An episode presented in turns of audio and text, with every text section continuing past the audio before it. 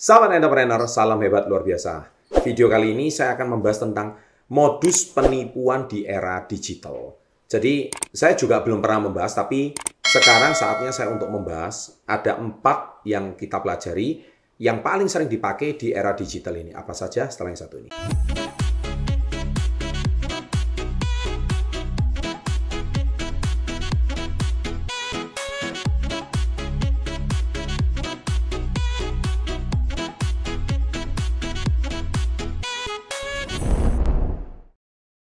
Baik, jadi sebetulnya penipuan di era digital sekarang lengkap dengan apa pun. Kita harus lebih peka dan paham ya, khususnya masalah penipuan di era digital. Nah, poin yang pertama ini modus yang sering dipakai adalah modus merchant atau toko bodong. Jadi seolah-olah menjual sesuatu padahal toko bodong alias nipu. Biasanya mereka menjual barang-barang dengan harga super miring dan tidak masuk akal. Jangan tergiur dengan testimoni palsu. Nah ini penipuan yang paling sering. Biasanya mereka cuma di Instagram, mereka cuma di apa uh, meyakinkan harganya miring. Contoh dia jual handphone, wah itu biasanya toko palsu. Jadi kita udah transfer ternyata barangnya nggak dikirim. So hati-hati ya. Yang kedua menakut-nakuti.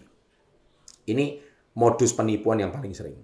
Biasanya jenis penipu ini menakut-nakuti dan ditambah dengan berbagai trik psikologis agar kita merasa takut dan mau tidak mau harus membayar. Biasanya berpura-pura membuat skenario seolah-olah ada saudara kita yang punya kecelakaan. Jam 2 pagi kita ditelepon, anak kamu itu lagi ditahan di polisi, ya. Kemudian sekarang kalau nggak ditebus dengan uang sekian, anak kamu akan dipenjara, bla bla bla dan sebagainya. So hati-hati. Nah, kenapa dia pilih jam 2 pagi? Karena itu jamnya kita tidur. Jam tidur itu biasanya kita lagi keadaan yang kurang sadar Nah, kalau kita mengerti gelombang Anda pernah belajar pikiran bawah sadar, kita lagi berada di gelombang alfa itu biasanya. Dan kalau kita berada di gelombang alfa, biasanya kita lagi uh, masih tingkat kesadarannya masih rendah. Ketika tingkat kesadaran masih rendah, akhirnya kita mudah terperdaya. Akhirnya kita transfer uang dan akhirnya nyesel. Ternyata anak kita eh masih di dalam rumah. nah, itu yang kedua. Yang ketiga adalah penipu yang mengatasnamakan perusahaan besar. Biasanya jenis penipu ini mengincar kode OTP. Nah, ini harus hati-hati. Makanya OTP itu jangan sembarangan diberikan karena OTP itu hanya untuk Anda. Dia akan meminta OTP untuk memasukkan akun semisalkan GoPay atau OVO kalian.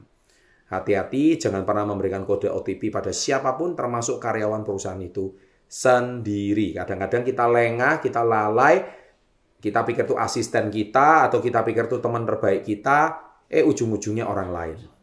Ya, nah itu penipuan yang paling sering. Yang keempat, modus gangguan teknis. Trik ini sempat marak di layanan pesan antar makanan online. Penipu berpura-pura menjadi driver dan mengklaim sistem pembayaran sedang rusak atau error sehingga pembayaran tidak bisa dilakukan dan harus ditransfer manual. Nah, ini juga harus hati-hati.